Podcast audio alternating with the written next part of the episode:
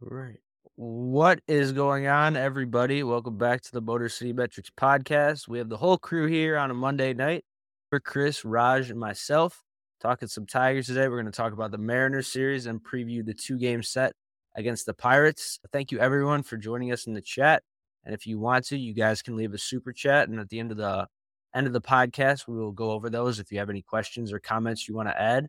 But yes, Tigers dropped two out of three to the Mariners. Offense struggled a bit. Oh, we do uh, have a sounder, by the way. If you do send a super chat in, we do have a sounder for it. Nice. Exquisite. So that that yeah that yeah because we have another one, but I saved that for Sunday night. But anyway, continue. Yes. Thank you all for subscribing and checking out the podcast. You can find the podcast on any podcast platform, Spotify, Apple Podcasts, wherever you get it at.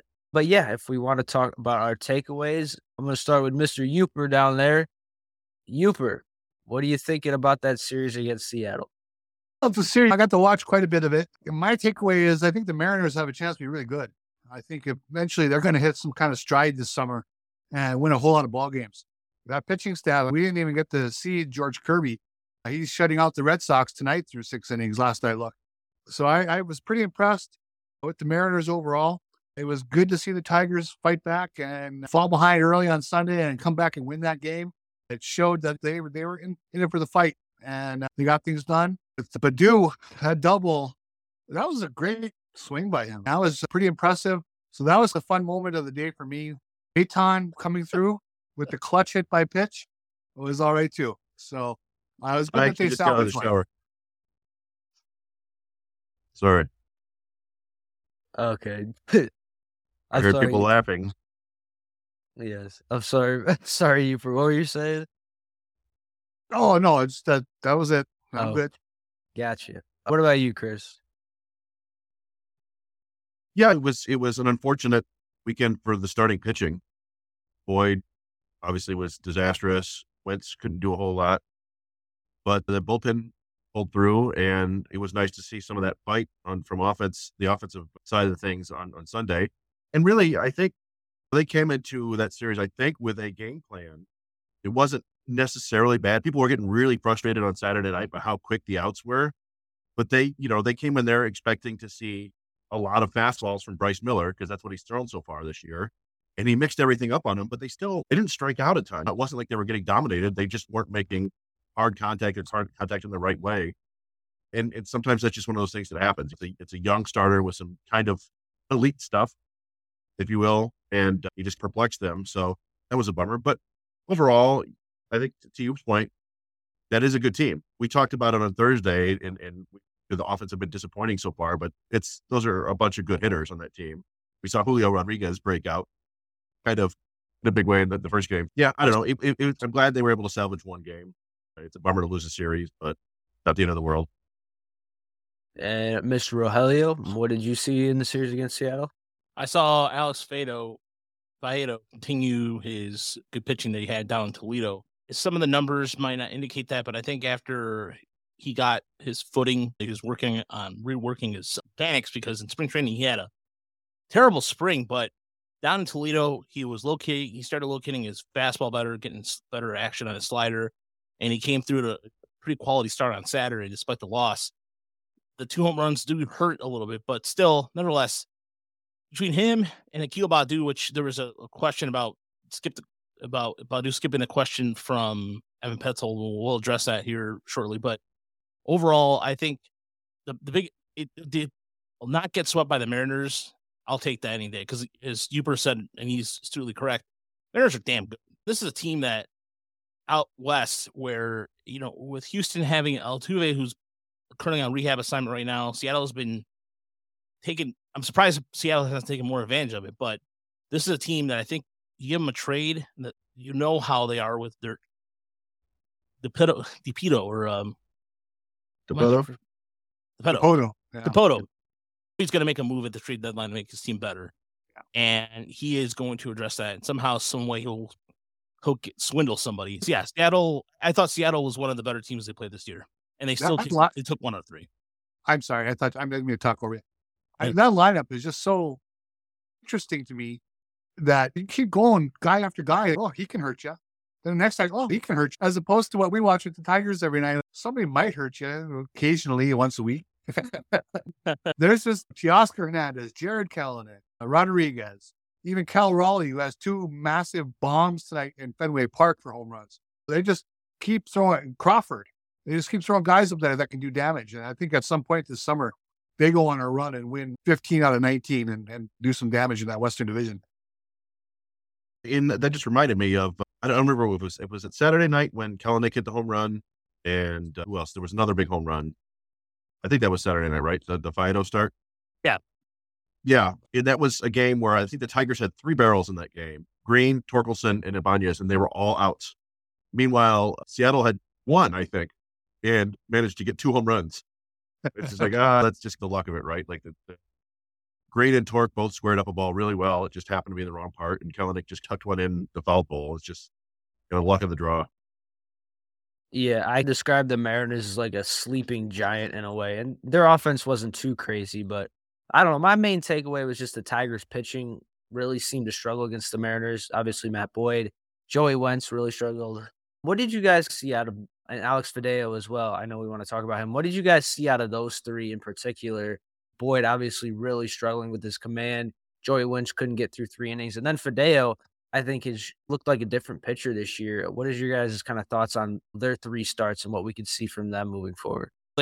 Because this this actually answers a question in the chat, which says, "Is any other starting pitcher in Toledo that can take Wentz's spot?" The answer is no. No, Reese Olson is struggling still with command right oh. now, and Yeah, that's right. Yooper saw him live. So yeah, Yooper can attest to that. And yeah. and he I still think he has a reliever risk, but even down in double A, I'm not gonna this might sound a little of a, a, stretch, but if Ty Madden continues to pitch well, it wouldn't surprise me if you see Ty Madden here by the end of the year. Honestly. Oh, I agree. It's Madden pitched this week against the Flying Squirrels, five innings, one hit. I think he had seven strikeouts. Brett Hurter, I think also might fit in that category, but I still think he's too much of a soft toss and lefty to get to major leagues. I know, Chris, you might disagree with me on that, but honestly, there is nobody down in Toledo that can solve the rotation problem. Nobody. And you have Tarik Skubal coming back, so you could, in theory, replace Scoop, do that healthy. Oh, you have a healthy pitcher, and and that comes to the trade, but always that Pollyanna point of view you always hear sometimes. But no, I, I think the answer lies in somewhere in Erie. I think Ty Man continues to pitch the way he is right now. Erie's at a five inning limit right now. But Chris, I, I don't know about you, but I just that's my theory about that. At least Madden or Brett or Hurter. Yeah, you talked about. They've, they've got Guenther.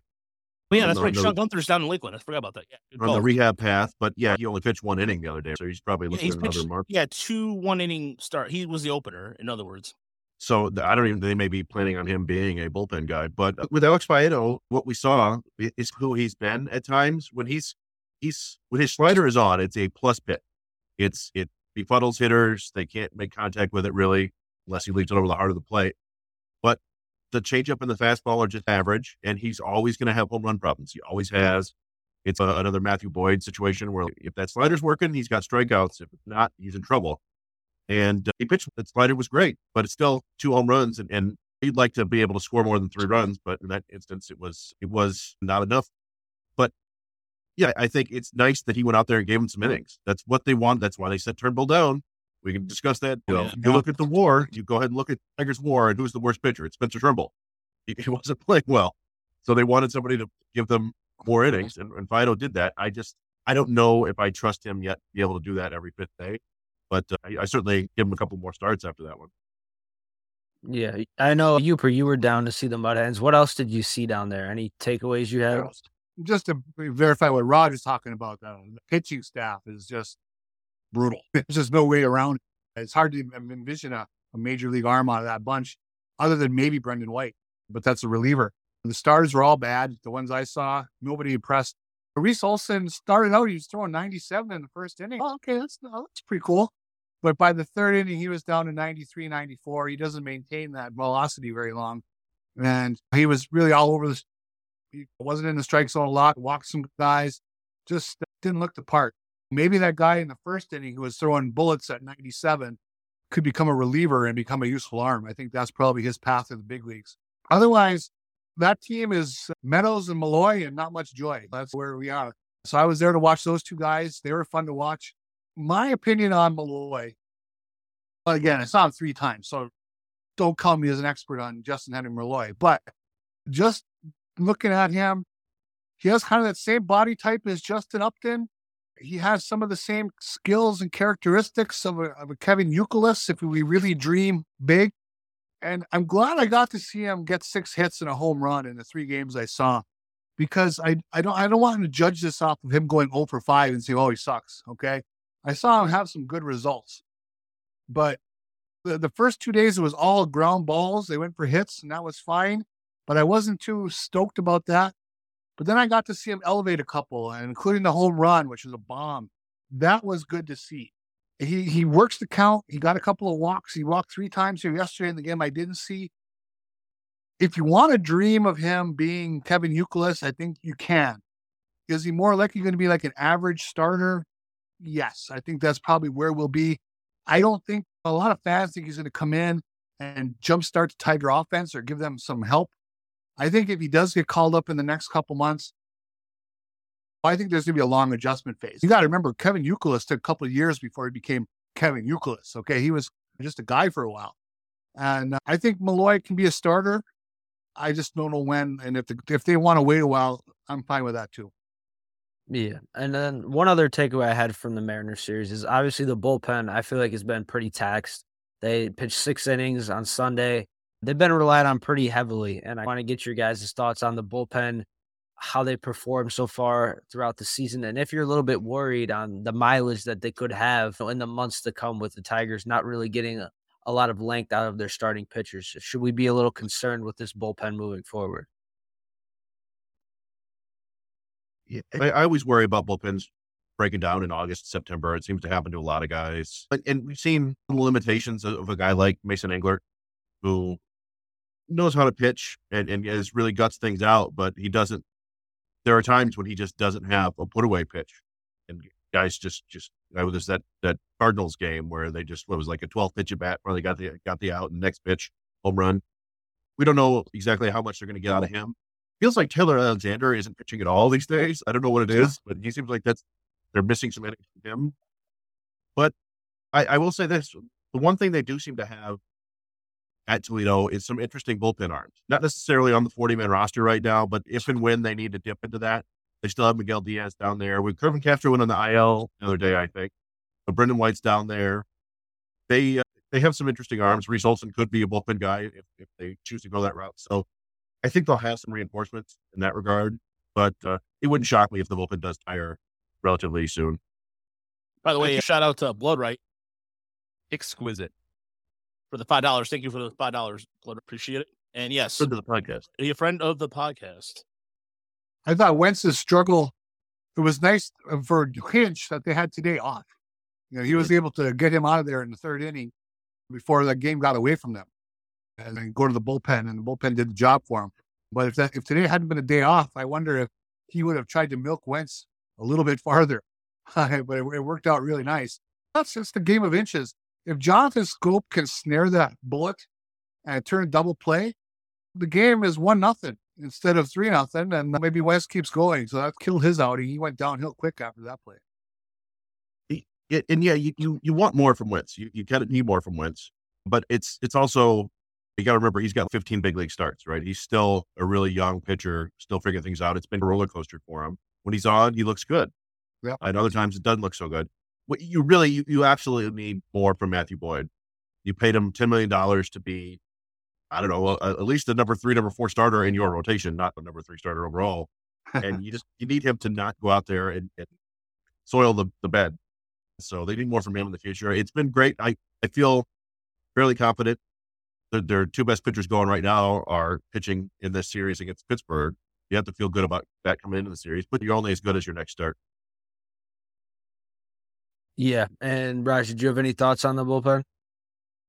No, to to add what Chris was saying uh, and you were saying, they had some reinforcements, and we saw Castro when I saw him get hurt was last week. So they waited a while before they put him on the IL. But Miguel Diaz is pitching better as of late, but still, I don't think Miguel Diaz is your temper, like going to be a long term solution.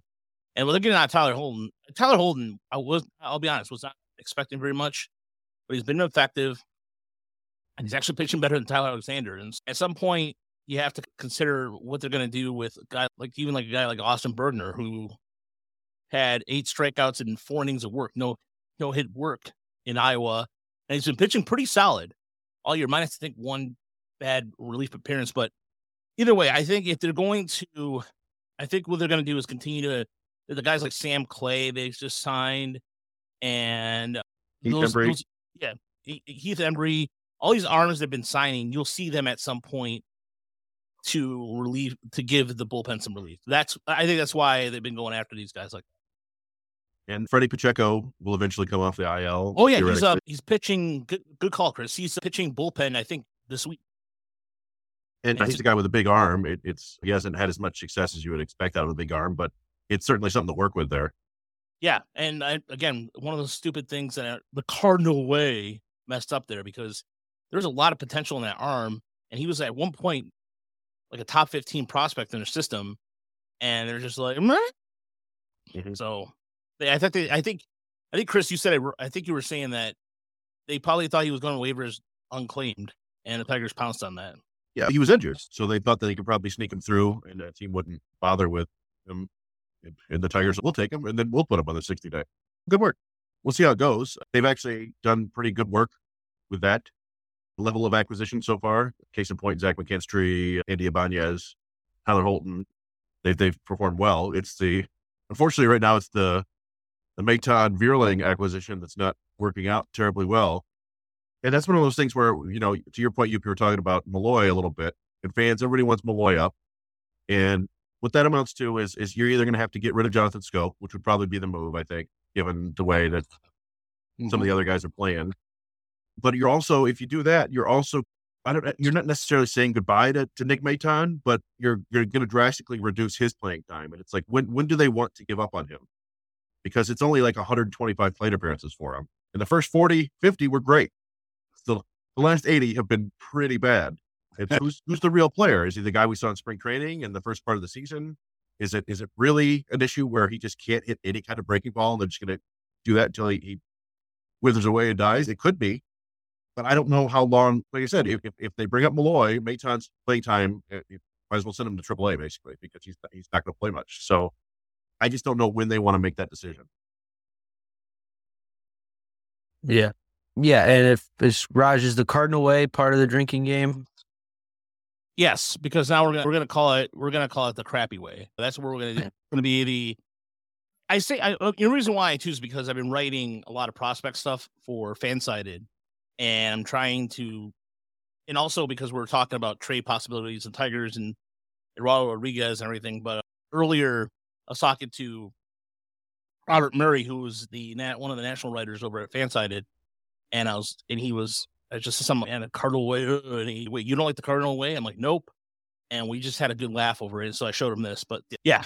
So sorry, St. Louis fans, but I just made that for. I I made this for the Discord. I'm not sharing on Twitter because I don't want St. Louis fan. I there's a lot of good St. Louis fans out there. Actually, I for the record, I like a lot of the Cardinals, but just the propaganda behind the Cardinal way just seems so it's irritating to me because also admittedly I'm a little jealous because the Tigers try to do the same thing the Tiger way, and it's like, no, no, no, no.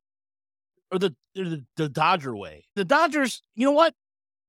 They don't they don't ram it down the throat as much as they do about the Cardinal way, quote unquote. Yeah. I don't know. I like the Astro and Tampa Bay way. I don't know if that's a thing, but I think they got a pretty good thing going. Yeah. yes. Raj, you were mentioned today in a fan sided piece by the Cardinal. Oh, what do he say? Hmm. He just mentioned you had, were talking about Eduardo Rodriguez, and then he put together a, a, a Eduardo Rodriguez trade idea. I'd sign up for it in a minute. He said Matthew Libertor and Tyler O'Neill or Eduardo Oh. Rodriguez. That to me would be an instant yes. You just do it. That's You know, a- I don't yeah. think I don't think the Cardinals would ever do that. I don't think there's a No. chance. But I loved reading it. I want to dream. I want to dream a world where Masyn Winn becomes a Tiger. I want to dream that world. That's the dream. That's a that's a that's a that's a Roger. You're insane dream, and I'm fine with it. I honestly, I would, I would probably, re- I like Masyn Winn, but I'd rather have, yeah, I'd rather have Liberatore and O'Neill. Those guys have actually, yeah, true. like O'Neill has done it.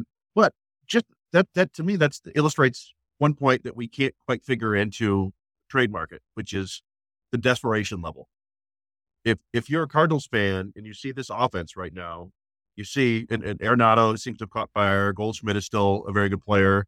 You see a, a team that's seemingly poised to win, but is not performing. They need pitching, and you know, this is not a situation where they're going to blow it up and trade everybody off. They, they want to compete, so they are desperate. And if they don't have, if they have guys who they they don't think can help them this year, maybe they'll overpay for a guy who can just to secure him. That's a little bit like, not to get back to Malloy, but one year of Joe Jimenez for a potential everyday third baseman doesn't make a whole lot of sense unless you're a World Series contender and you feel like you don't have a place for this potential everyday third baseman and you do need another bullpen arm. So it's it's a desperation level, and I do think the Cardinals are pretty desperate right now. So that would be a fun deal. I don't know if and when the Tigers will start entertaining those thoughts, but probably well, another month or two over the weekend, I've been home a lot. And I've been thinking about stuff I said in the past. And I'm really coming around to the idea that maybe it's unrealistic, but the Tigers should probably find a way to keep Eduardo Rodriguez. Let's face it, I've talked about it enough times. They have the money. They want to commit commit. They could do it. And he has a pretty good injury history. He doesn't he doesn't he answers the bell most of the time. He had his personal issues last year. I don't count that. But other than that, he, he, he's he's a reliable guy. It's always hard though to commit when you're in the middle of an historic streak like this, because we know he's not going to mm. pitch this well forever. So what are you really buying? That is the only hit, the only trepidation I have is that it's, it looks so wonderful right now. If you commit to it, eh, we'll see what happens. But when it's all said and done, I think they need to decide, hey, we want to build around this guy. He can be a, a potential pillar of a rotation that we can compete with.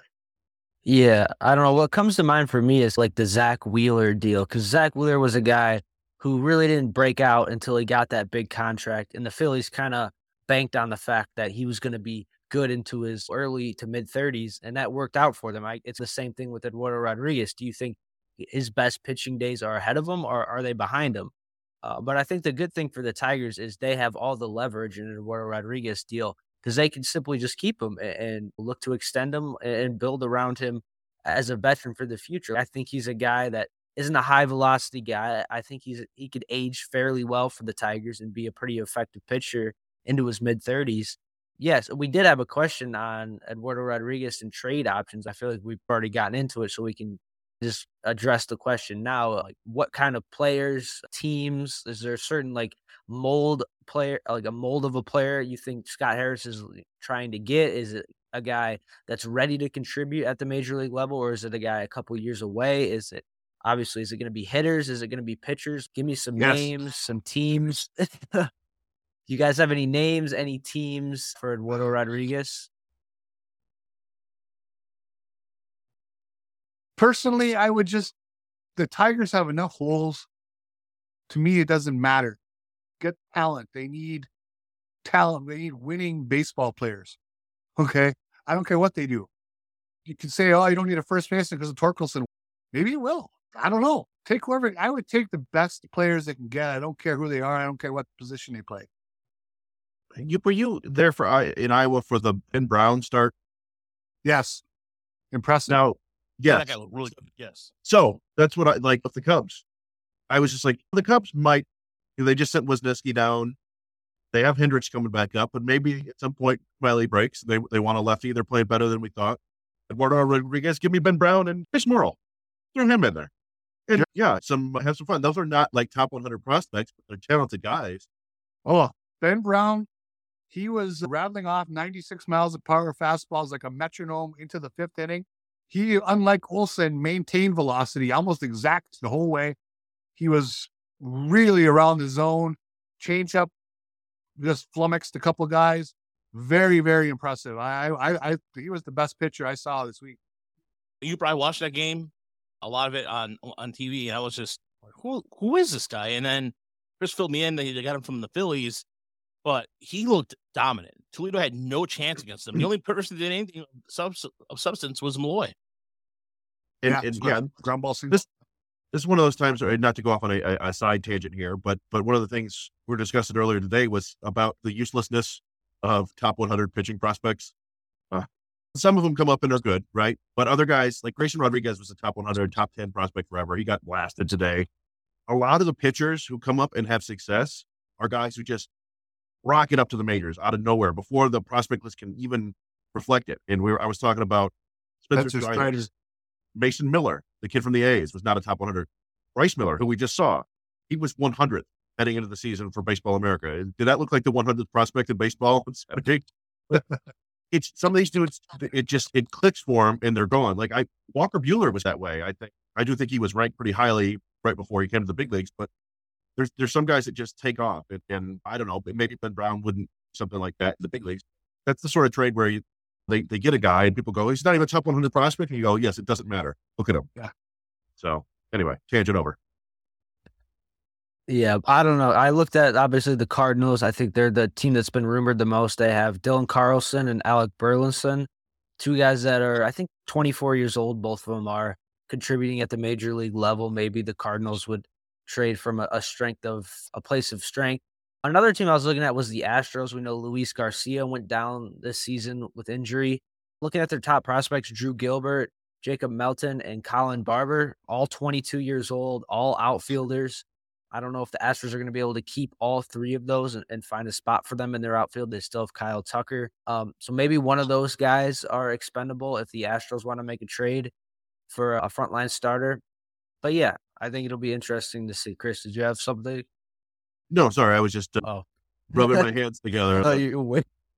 Uh, the good the good news is with all those teams you list, John, is the Tigers can, if they put him out there, probably drum up a market for him, a, a, some bidding, instead of just having to focus on one customer, and that's to their advantage if that happens, because we can make a plausible reason why a lot of people would need a Rodriguez, and if he keeps having a, a sub two ERA, everyone's going to want him. So how long can he maintain this you know, incredible streak? Is probably the next the thing to consider. When does the when does the clock hit midnight on him? Yeah, or a, team, another team that I like is the Brewers because they have a guy down in Double A, Carlos Rodriguez. So uh, Rodriguez for Rodriguez, he's off to a pretty. He's put up some pretty good numbers, and I haven't really just outside of seeing some of his numbers. I know that he is one of the best starters down in Double A in the Southern League, posting a uh, ERA of 1.88, FIP of 2.78, and the, I believe he's in the league. Correct me if I'm wrong, Chris. Is that that's the league in, in Buxy? That's the hitter friendly league, right? The Southern League. Yeah, yeah. I mean, I believe it's a one of the. It's not as, as big as the Pacific Coast League, but there are some. Is it San Antonio's down there? I think is the Southern League, and maybe that's the Texas League. I don't know. I get confused by all out state, but yeah, it, it, pitching well in basically if you're pitching well outside of the Midwest League or the Florida State League, then you're interesting. Yeah, that's what Mason Englert. That's a mm-hmm. prime example of that. Oh, and uh, by the way, Stan heard on the Evan Petzold podcast with our uh, old friend of the show, the friend to three of, of the four people, maybe two of the four of the people in the show, Mark Gurash. Evan mentioned that Tyler O'Neill for Spencer Term, and they're both Boras clients, and that makes a lot of sense. Tyler O'Neill, for whatever reason, they don't like him in St. Louis. I, I just, it is bizarre how they've treated Tyler O'Neill. I know he was a little banged up, but it just seems like he can't do anything right, even though he's done. And this is a guy who I've I've, I've said that I've been on a Tyler O'Neill bandwagon. I started out training three years ago because of his defensive metrics, and he put the, together a pretty good offensive season. So they threw in Tyler O'Neill and again take a pitching prospect in there, because I think to, I think Detroit still needs another starter or two in their system. Mm-hmm. I'm fine with it. Again, I want Detroit. Detroit's not to me, and from what I know and what I hear, Detroit's not going to. They're, they're going to wait till the last possible minute to make a trade. They're going to wait. They're not going to make a trade right now. They're going to see how they are at the trade deadline.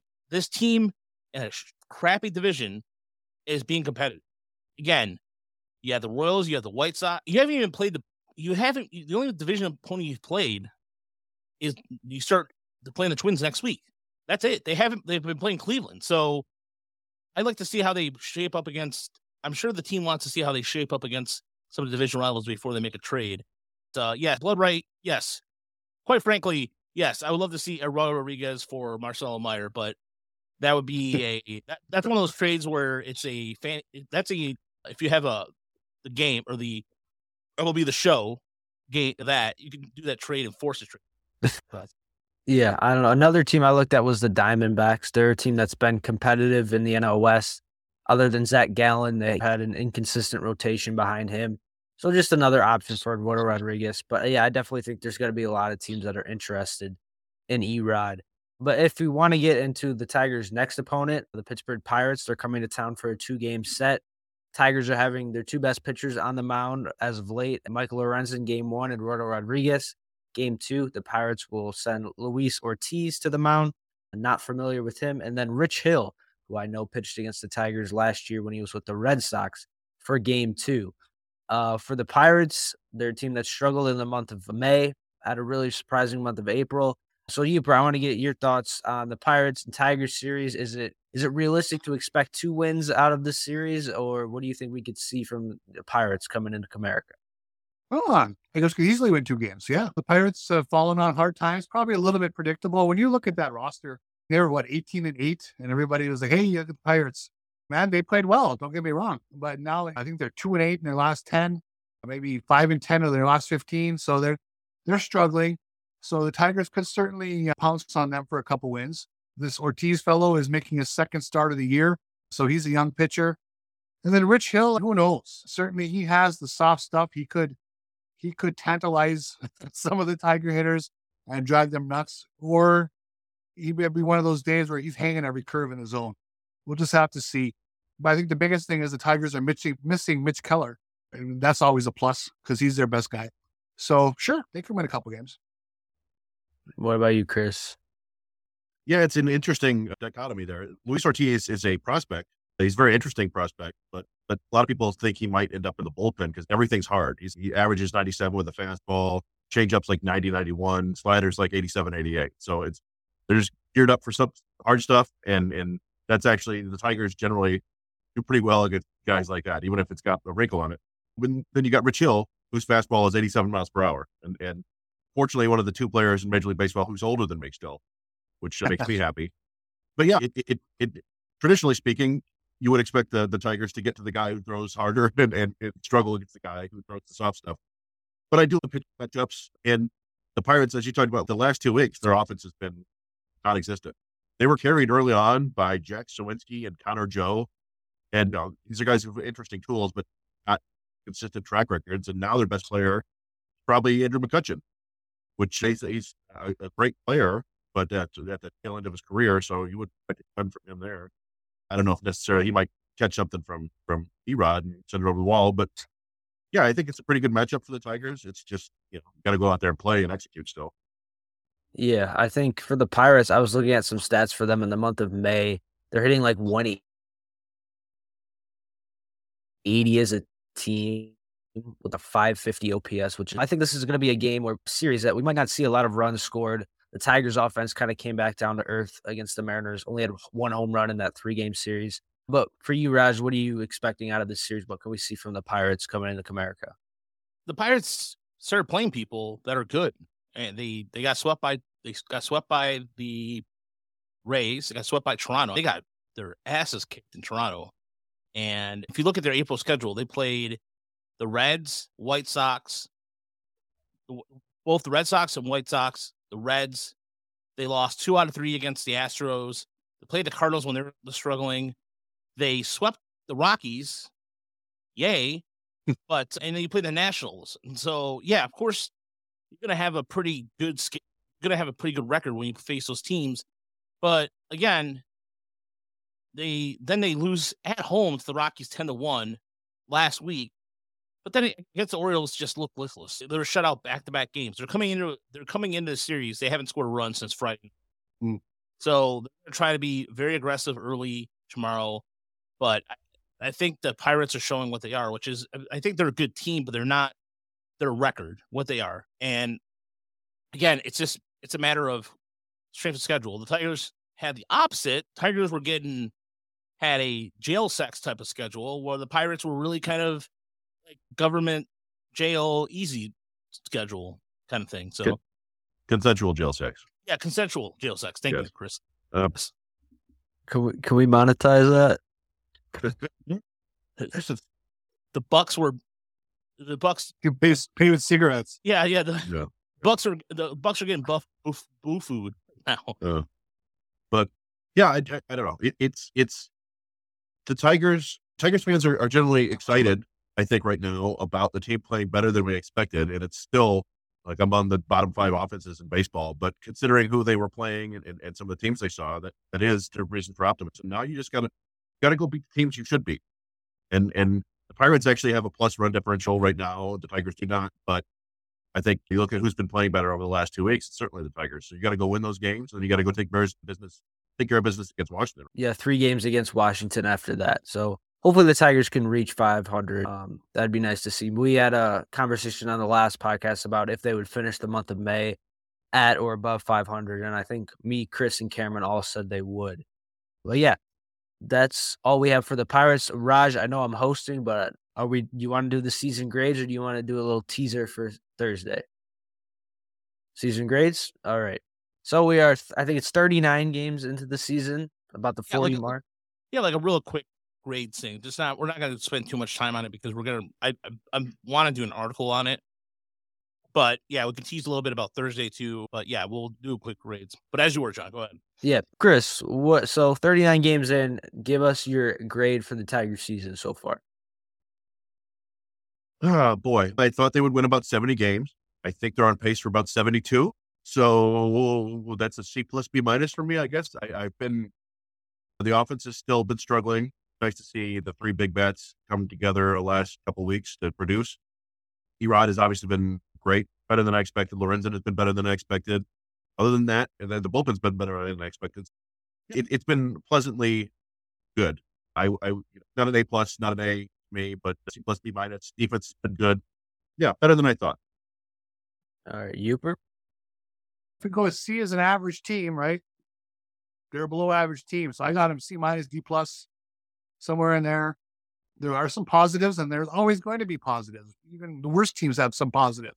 So uh, it's it's great fun to watch Rodriguez pitch. It's been good to see Riley Greene take some steps forward the last couple weeks. But overall, again, it's a sad sack offense. It's a pitching staff that's they're they're, they're held together by bailing wire. Will they stick to stick it out? Who knows? So yeah, the young guys come through in the second half. They can raise that grade, but I gotta say about a D plus right now. All right, Raj. I can't believe I'm going to be the optimist here. Out of all, technically, I'm still that way, but honestly, I give them a B, just over a B minus, and I'll tell you why. One, the start of the season was horrendous. It was it was absolutely horrendous.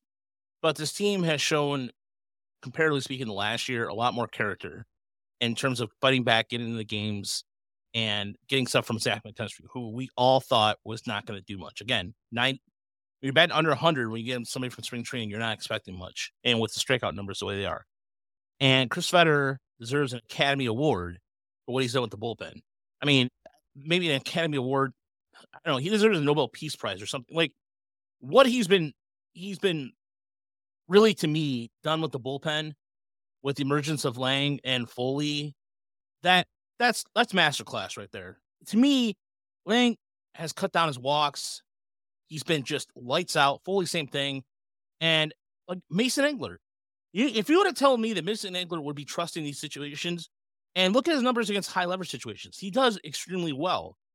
And they've been able to maximize his changeup and his slider. So uh, I think, and I, I understand why Yooper's being tough because, quite frankly, yes, there are some times that this offense looks and the defense looks a little sloppy at times at times early on. But if I if I if the first two weeks of April didn't happen, this team it'd be a different story. But again, we can't we can't change that. But out of the all the baseball I've watched so far in AL Central, the Tigers Tigers baseball is actually been somewhat tolerable. You look at the White Sox, you look at that whole crap show right now where Luis Roberts and and all that too. It's there's such a there's such a, sh- a sham everywhere else outside of the Turnbull stuff, which is Turnbull drama, which is justified.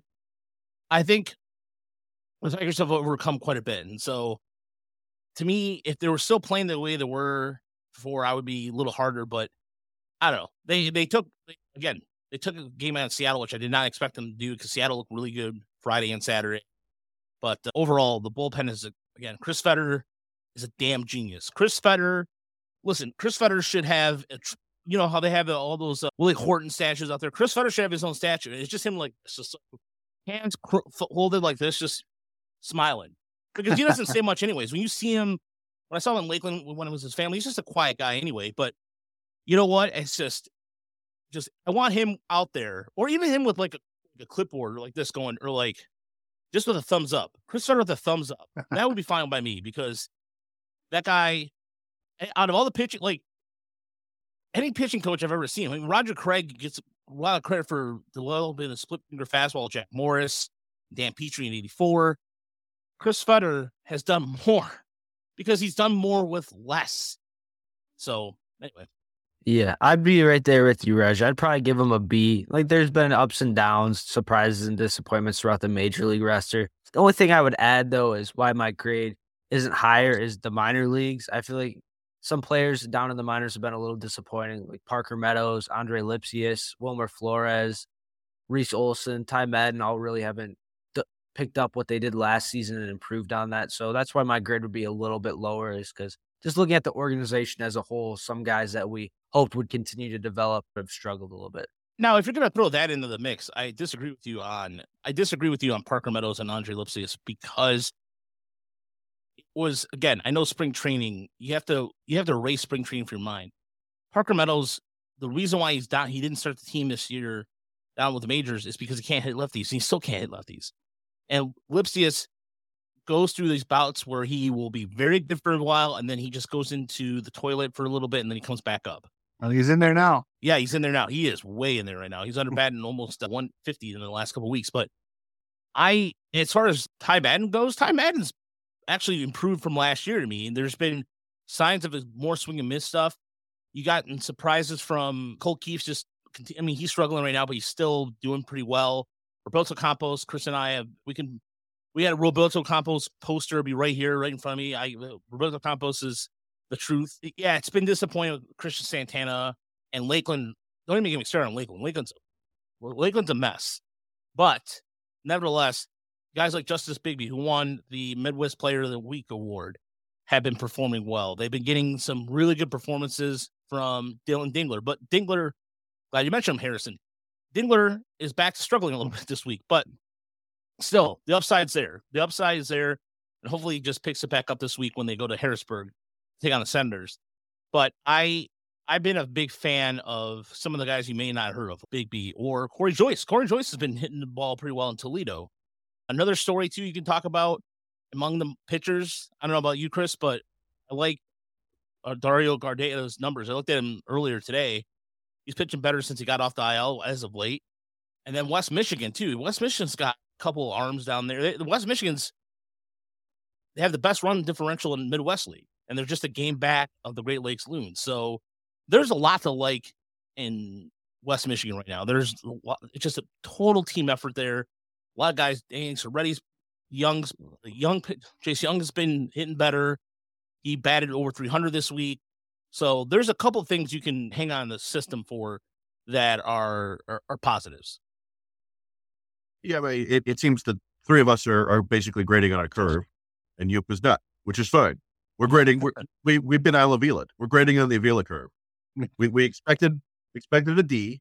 We started with an F and they've been playing C B baseball lately, so we grade on the curve there. But yeah, overall, it's it's not a good baseball team. They're just not yet failures right now. So we're bumping up the grades. I, I understand all the grades that we gave. As far as the minor league system goes, it's just early still. They're they're I consider what Roberto Campos is doing this year to be as impressive as any kind of breakout we saw last year. The numbers aren't quite there yet because there's some refinement that he's made, but I I'm just so impressed with that kid even though he had a brutal, a brutal game on on defense when we went and saw him. But uh, yeah, I, it's I think by July, there'll be some other players who are like, I don't know, this guy's kind of interesting. Like basically right now, the breakouts are Campos and, and Keider Montero. Um, and Montero, I think, is a guy that, that will get added to the 40 man roster after the season. So that's some kind of breakout there, if you will. Good call, so, Chris. Yeah, good call, Montero. Yeah. Yeah. But any yeah, do any of these guys at the lower level are they really going to be able to make an impact as like an everyday player for the Tigers? I think like people that have been upset with the farm system, I think they look at that top end talent and none of them have really broken out or taken a step forward and that's why I think some people might be a little disappointed with the farm system. And yeah, to be fair, they have every right to be because the Tigers still haven't had a regular starter that have been every regular starter that's above a two war. And they still haven't done that. And yeah, you have a right to be skeptical. I'm still skeptical. But as far as down in West Michigan, Campos is a good story. Danny Serretti might be a guy that a utility bat someday, like a, a bench bat, if he continues to progress. Young's got some potential there. And in terms of pitchers down there, too, there could be a number of possibilities there among their, their pitching staff. And I don't know. Lakeland's a different story. Lakeland Lakeland doesn't look good right now. No, but it, honestly, Chris, I, I, Chris, I don't. I'm trying my hardest not to be a negative or not to be a dick about Lakeland, but it's Troy Melton maybe, but it's right, right now it's Perry. Yeah, there's there, there's not. Yeah, maybe somebody will break out down there, but no, I I, I will just revert back to Campos. Campos is a different player than I expected. He, the main thing that, that is standing out to me is he is not swinging and missing in the zone if you throw pitches in the zone, he's hitting them and hitting them hard. There's, there's a little of them a little too much on the ground, but he's hitting a lot of line drives with a lot of power, and he's not overly aggressive outside. He doesn't chase a ton. He's just got a lot better plate discipline than I expected. But to me, that's that's a great start. And if he continues that way, he's gonna refine it further and start to to pick up on the balls that he can really drive and the ones that he can leave alone. And uh, yeah, I, I, think he's got everyday corner outfielder upside. Honestly, there, there's no need to rush him. But if he produces this year, it wouldn't shock me if he gets like an, an August call up to Double A when he's barely 20 years old. So I, I, yeah, I've been really impressed with him. We bumped him up to five on our top 25 prospect list, I think, based on the, the first couple weeks. But yeah, beyond that, it, it's tough. It's tough. It, I don't see anybody in the system who projects as an above average regular. We love Keith's bat. We like Malloy's bat. I, we like Parker Meadows. Those are those are all interesting guys. But yeah, I mean, it, nobody looks nobody has that like Riley Greene. Hey, if it works, she's an All Star or MVP candidate level stuff right now. There one for, before I forget, I did write today about Trey Cruz because Trey Cruz numbers are interesting because he is hitting for a lot more power and he's cut back on even trying to pull the ball. He's been going up the center more and he's been much more aggressive in the strike zone. Trey Cruz is third second or third in the system in home runs. And he's been he's been quietly having a good year. A lot of those mistakes he was making before, he's adjusting the double A pretty well. So Trey Cruz, again, is he a regular? I don't know, but it, it's just another to keep your eye on. All right. Oop, you have something, Chris? Something is, and I, I don't, we'll talk about it off air. Oh. Okay. All right. Yeah. Do we have anything else to add, though? Any other questions, comments, concerns? Did Nick Spl- didn't Nick Spleen have a question? Yeah, it was the Erod question. We kind of oh. There, there was a Ninja, Ninja Beast had a question for us too. I think on on Twitter. Oh, yeah, I can right. pull that up. And there are a bunch of questions in here in the, in the side chat. Yeah, we always we always get in this. Somebody asked about Malloy's splits, how he hits against right-handers. I actually think he probably hits better against right-handers than left-handers. At least I'm looking, checking right now. Yeah. So he has uh, 1029 OPS and an 821 against lefties, 1029 against righties. Because I've talked about it before. The weird thing about Malloy, his weakness seems to be breaking balls on the inside third and then fastballs away. And and that's not something like break balls from a right hander, basically front door slider, which is a yeah. very rare pitch. You don't see that a ton. The home but, run that he hit yesterday was almost awkward looking swing. He, he yeah. lurched out, he went out and got it and just flicked his wrists. Uh, and he pulled it over the left field wall. It was soft, it was softball swinging away. Like, yeah, man, and it was yeah. a bit of a fence scraper, and, yeah. and that's fine. Yeah, but I thought it was impressive that he adjusted. You could tell he was fooled, but he went out and got it and he muscled it over. I also liked that he hit it off of Hendricks because Hendricks made him look terrible on Tuesday. he really Mm-hmm. did. And to come back and get a couple of hits off him a few days later, I thought was a good adjustment against a major leaguer. Yeah. So I do have the question from Deadly Ninja Beast. So the first question was about the Fangraphs list of the Tigers prospects. Did you guys see that? And just wanted to know your thoughts and opinions on it. Yeah, I looked at it today. Did, did you see it? You did you see Rose? Yeah, Mhm. typical. Cool. I was looking at it earlier. Yeah, Yeah, I mean, I probably had- would have had Malloy a little higher. I my my the, the two takeaways I had, it I think basically everybody was in the correct tier for the most part. He didn't have Wenceel Perez in his top 34, which I thought was a little bit odd yeah. given what we saw from Perez last year and, and some of his skills. Now he does have some warts and there, there's the lingering back issues which cause an issue there or some, some concern. But to not have him, I don't know. I, I think he's a better prospect than that. And I hate to be so negative, but but he had Donnie Sands as, as like the 21st prospect in the system. What the Yeah, had a fifty bit- grade hit tool? What kind Yeah, of 50 what, what- what? So that's that's the thing though. If you look at Donnie Sands' performance every year before this year, he- he's been a hitter.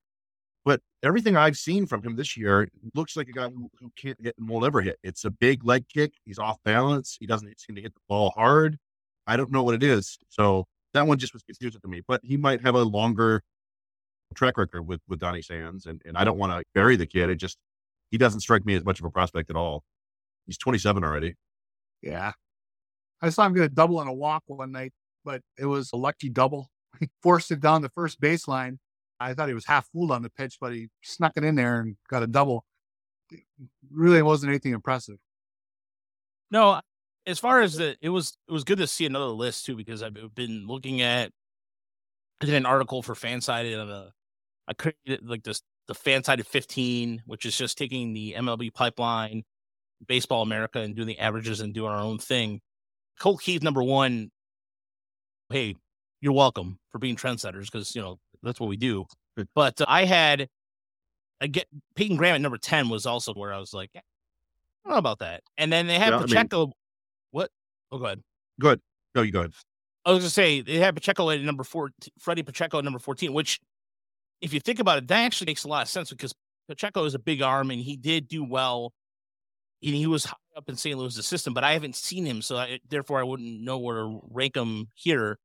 But yeah, the other one I had a, a problem with was, or not a problem necessarily, maybe where he was ranked at was Jackson Jobe at number five. And that's because again, I just I'm starting to sour on that, um, admittedly. Yeah. Oh, you guys go Go ahead. ahead, guys. Some of the more negative people out there will look at the fact that Freddie Pacheco is number 14, that he's been cut and hurt, and and say that that doesn't look so good. And I understand there's a skill level there that that's more important, but I just find that kind of amusing. Go ahead, John. No, I wasn't gonna say that. I, the, the only other thing I, I wanted to mention is this is the first time we've had any kind of real scouting report on Raylan Perez, who's a guy that we followed a lot last year because of his his, his really good stat line down in the Dominican Summer League. But it's the Dominican Summer League. It's just stats. We, we didn't know. And, and beyond seeing his video clips that he put up on his own Instagram, there's not really any scouting information out there because he was not a high priority international signing. And we don't get to go down and see the Dominican. We can't. We'd love to. We're not allowed to. And the games aren't on TV. So we really had no idea. So it was it was nice to get that. He basically said he's he compared him to Workman and Kreidler, basically, as this kind of a lot of swing and miss, but a very exciting athlete, which is good to hear. And we'll see that. And he also has Abel Bastidas on there. It was one of my kind of breakout guys before the season. He hasn't played, so that kind of makes me feel rough. But it's nice to get a couple other interesting names on there who weren't they weren't on our top twenty five just because we haven't. Same with Freddie Pacheco. We haven't seen him pitch really, and, and maybe that's a, a mistake on our part. But just if we haven't seen the guy pitch and don't know what he looks like, it's tough to, to rank him.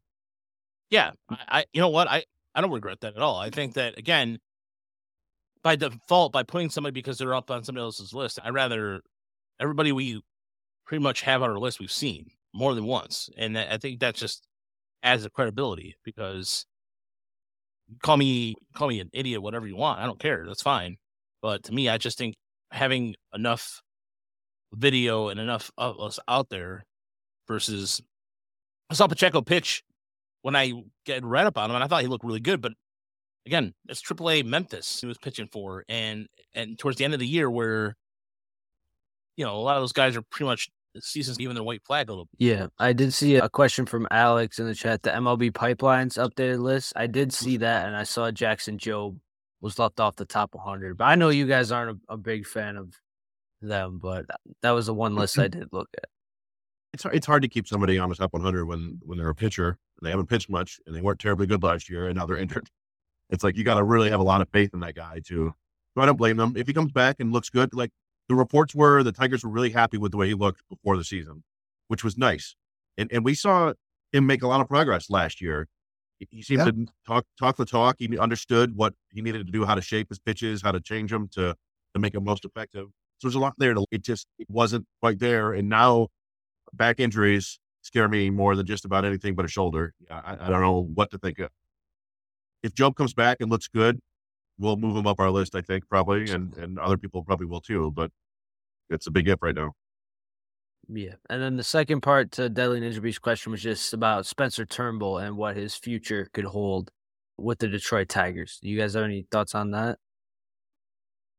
Well, I, I personally think that if you're trying to maximize when you're going to be a free agent, I think you're you're pretty much telling the Tigers, "Say, I, I don't want to be here anymore." Maybe that's my interpretation of it. I could be wrong, and maybe he is 30. People do forget that he's not a, he's not a spring chicken. Yeah, really, I I don't know. Like it's even this the whole situation is just st- strange. I think he just didn't he didn't want to be sent down, and said they call it like he pitched with a neck injury. That's what pitchers do. Pitchers will until they're physically ranked pulled out of there, they're not going to want to leave. So again, was he? I don't know why I understand if his numbers weren't indicating he was a good pitcher. Take the L, I guess, but people have they have a lot of pride. So there you go. Yep. I think fences can always be mended if there's if there's indeed a rift. Okay, and I know some of that seems a more media generated than Twitter generated than what they actually put out there everything can be solved if he pitches better. if he gets healthy and gets his chance and contributes, things will be fine. If he continues to struggle, then you know they're going to keep playing this up that there's a problem with him. I, he's a reliever. Should not that be where he is. I think we've seen enough now over the years.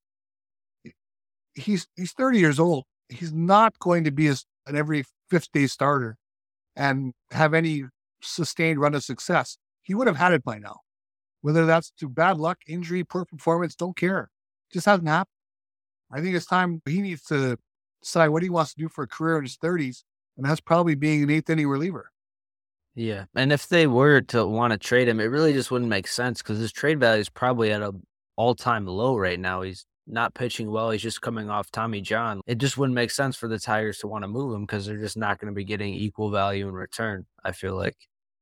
Yeah, we briefly discussed this last night, but I, I just, I think I see both sides of it. I, I like I said, I, he was the worst pitcher on the Tigers right now. Worst pitcher. They needed upgrade. They thought there was something for him to work on, which is totally understandable.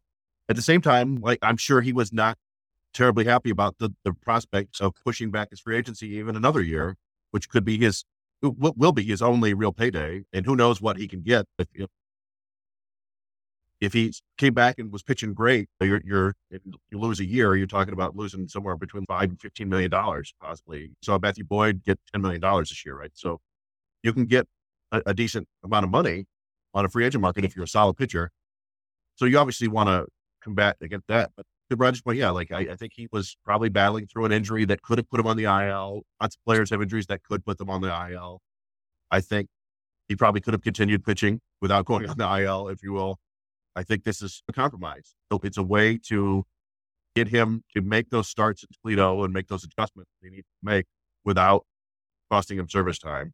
And I'm surprised, and maybe more teams do do this, but I'm surprised we don't see it more often and hopefully he does figure it out and, and he comes back and, and pitches well. And yeah, then they can trade him. Yeah, that that'd be my hope too. But yeah, anything else you guys want to add? Raj, have anything for Thursday's show? Any spoilers, teasers, Anything else we got? Just tune in. There you go. Nine o'clock Thursday. Tune in. We'll be back for previewing the upcoming series against the Nationals and the Jeimer Candelario Revenge Tour. No, yeah, there's just in Thursday, and I will be down there tomorrow and Wednesday. It's about time to get out the Schneid, if you will, and head back and go do some stuff. But yeah, uh, I would recommend also going to TigerMinorLeagueReport.com and check out all our great articles posting. I know we have a StatCast article coming out soon. Jerry did a really good job with the Bash Brothers article. So please check that out. I know people were laughing about calling Spencer Torkelson and Riley Greene the Bash Brothers, but if you read the article, if you read the article, then you'll see that it's uh, him being objective. All right. And then for our Pistons fans, tomorrow, draft lottery. Wish your fellow Piston fans luck. And If they get if, if they get Look, host in the Get ready. you know that Oh, they're yeah, they're going to get the fifth pick, and they're going to get Jarace Walker, and everybody's going to embrace poor man's beef stew. That's what's going to happen. Enjoy. you ready? yeah, San Antonio's gonna get that first pick. San Antonio's like it's it's kind of like a pop. We got you. They've I don't know. fifty percent chance, basically 50-50 that they're going to hit a top four pick or the fifth pick. So coin flip. Yep. My reaction will be on Twitter tomorrow. I'll either be really happy or really upset. So should be fun though. all right. Uh, I think that's all we got for you guys tonight. We'll see you back on Thursday from the crew at Motor City Metrics.